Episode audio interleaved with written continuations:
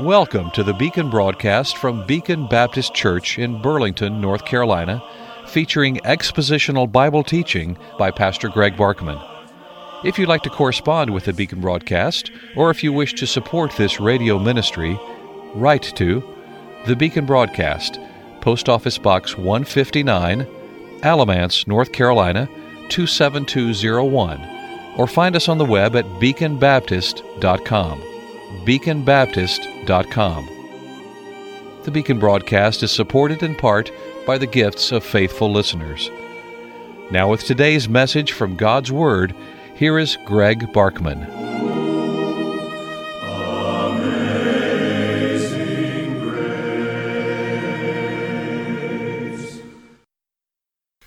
Paul, Silvanus, and Timothy, to the church of the Thessalonians in God the Father and the Lord Jesus Christ, grace to you and peace from God our Father and the Lord Jesus Christ.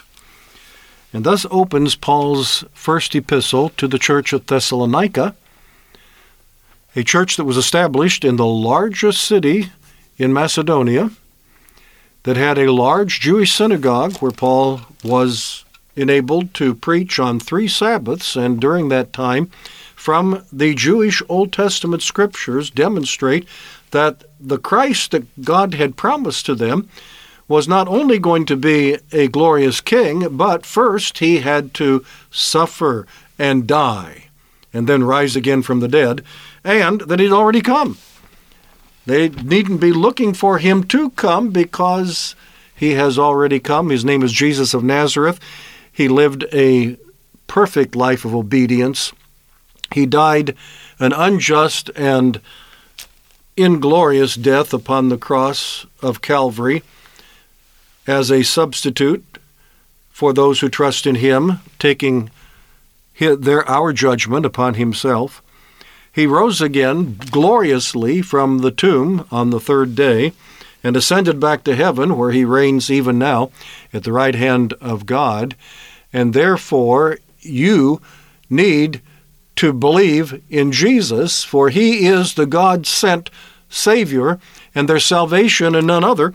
And if you don't accept him, if you don't receive him, if you don't believe in him, then you will have no salvation for your soul, no matter how religious you are, no matter how devout you are, no matter how faithful you are to the place of worship, no matter how faithful you are to your religious traditions. If you don't trust in Jesus Christ as Lord and Savior, you will be forever lost. That was the message which Paul preached in Thessalonica, and now later he writes this epistle to them. And so, thank you for joining me on this Thursday, February 8. Thank you for your being mindful and sensitive to our financial needs to keep teaching God's Word on this station. All right, the epistle itself. We've already spent some days talking about the establishment of the church in Thessalonica, but what about the epistle? When was it written? Bible scholars tell us that it was probably written around AD 51, which makes it one of the earlier of Paul's epistles. Where was Paul when he wrote this epistle to the church at Thessalonica? Probably in the city of Corinth. Where's Corinth? It's in South Greece. Macedonia is in, I mean, uh, Thessalonica is in northern Greece, in the territory known as Macedonia.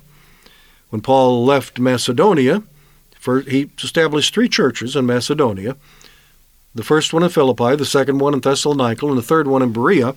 Oh, remember that Berean church? These were more noble than those in Thessalonica in that they searched the Scriptures daily to see if these things were so. The majority of the Jews in Thessalonica did not give Paul's message serious study and consideration. They rejected it without even studying it carefully, like many people do today in doctrines that, that they are told are found in the Bible, but they don't like them. They don't want to believe them. They aren't willing to study to see if they're there. They just say, I, I, I don't believe that. I won't accept that. And just like the Jews, the majority of the Jews in Thessalonica. In Berea, it's the only place where the Jews are, as a whole, are commended for their willingness to search the Scriptures diligently. They were searching the Scriptures every day that Paul was teaching to them. Oh, that God may give us the Berean spirit. But after Paul established his third church in Berea, then he went all the way down south to Athens in the territory, the Roman province of Achaia, where he preached and didn't have nearly as much success there as he'd had in other cities. There were apparently three or four, maybe a, even half a dozen people who believed. We can't tell exactly. There were some, but apparently not enough to establish a church, and Paul didn't see much possibility of there being others. He left there and went on to the next place and went to Corinth, and there he found a more ready reception because the Holy Spirit had prepared for the gospel to be received, and so he stayed in Corinth for 18 months, a year and a half, preaching the gospel and establishing that church. He hadn't stayed in any of the cities in Macedonia for that long. But in Corinth he did, and while he was there, he wrote some of his epistles, and we think this one, First Thessalonians, was written by Paul from Corinth, and he is writing to what is evidently an exemplary church, because it's one of the churches of which there is no word of comment of condemnation or of correction no sharp corrections. Though there are many commendations, and the evidence, therefore, is that the church at Thessalonica was strong and healthy. Again, another evidence that Paul had to be there more than three weeks. He had to be there for some months in order to be able to establish a church like that. Even the Apostle Paul, greatly helped by the Holy Spirit in a way that I don't really think anybody else has had the equal. To see as many churches established as he did, some missionaries devote a whole life to establishing one church in one place. That does not mean that they're any less faithful than Paul. What it means is that for whatever reason, God the Holy Spirit does not choose to prepare as much soil for to, to receive the good seed of God's Word.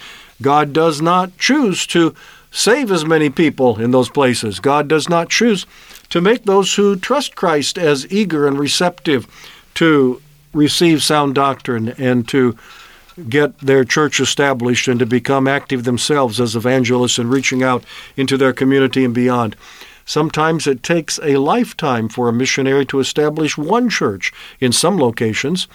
But here is the Apostle Paul who established, we, well, we really don't know how many churches, numerous churches over a short period of time, relatively speaking, probably at the most about 20 years of ministry altogether, and a dozen or more churches firmly established, and hundreds, probably thousands of people who came to a saving knowledge of Christ. And how do you explain that? In a pagan world, a lascivious world, a world filled with idolatry and with immorality and with materialism, just like the world in which we live today here in America. And how do you explain such amazing success by the Apostle Paul? And there's only one way to explain it God poured his Spirit out upon and through the Apostle Paul in an unusual way, probably more than anyone else has ever experienced.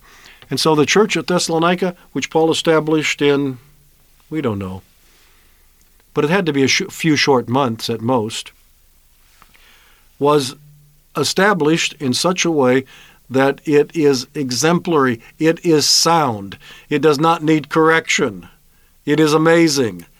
And Paul wrote his first Thessalonian epistle back to this church. Now, why was this epistle written? You can look at different epistles of Paul and say, well, he wrote this one to correct a particular heresy, like the Galatian heresy. He wrote the Galatian epistle for that reason. He wrote uh, 1st and 2nd Corinthians to correct many of the errors, both doctrinally and in violation of, of sound Christian living that had to be corrected in the church at Corinth. And, and so on. You can, you can generally find a purpose for each of the epistles that Paul wrote. The Philippian epistle was written primarily as an expanded thank you note to thank them for their loving financial care and support of him as a traveling missionary. They were exemplary in that way.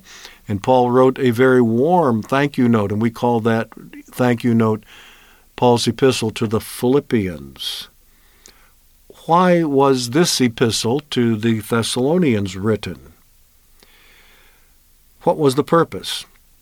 Well, you can look at the book, there's only five chapters, and at least notice the following things. First of all, there is what is very clearly a personal section that takes up the first three chapters.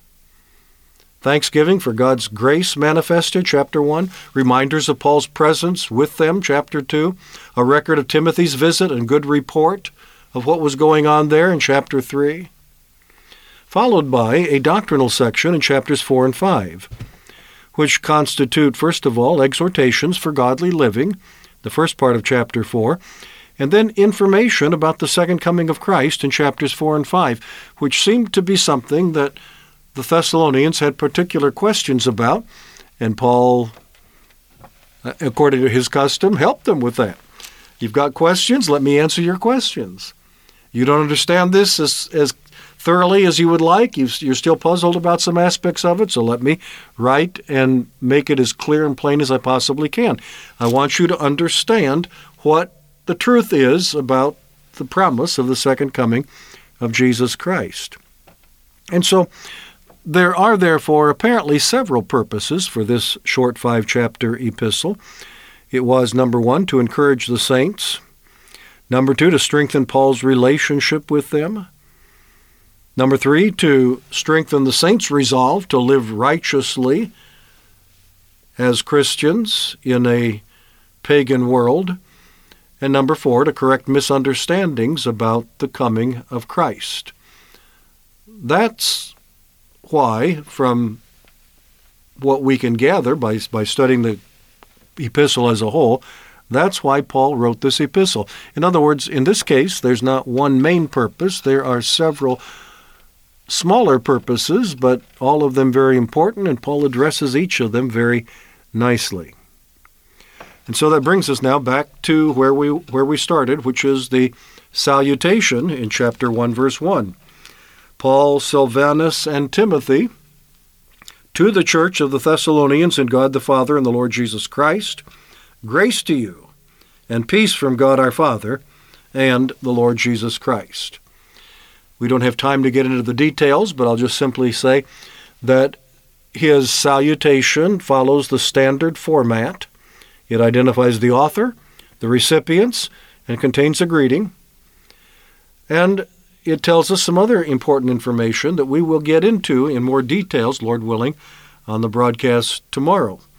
So thank you for joining me today, and please join me again tomorrow as we get into the contents of this epistle and begin to study the words of this book, which is the Word of the living God, communicated through the Apostle Paul.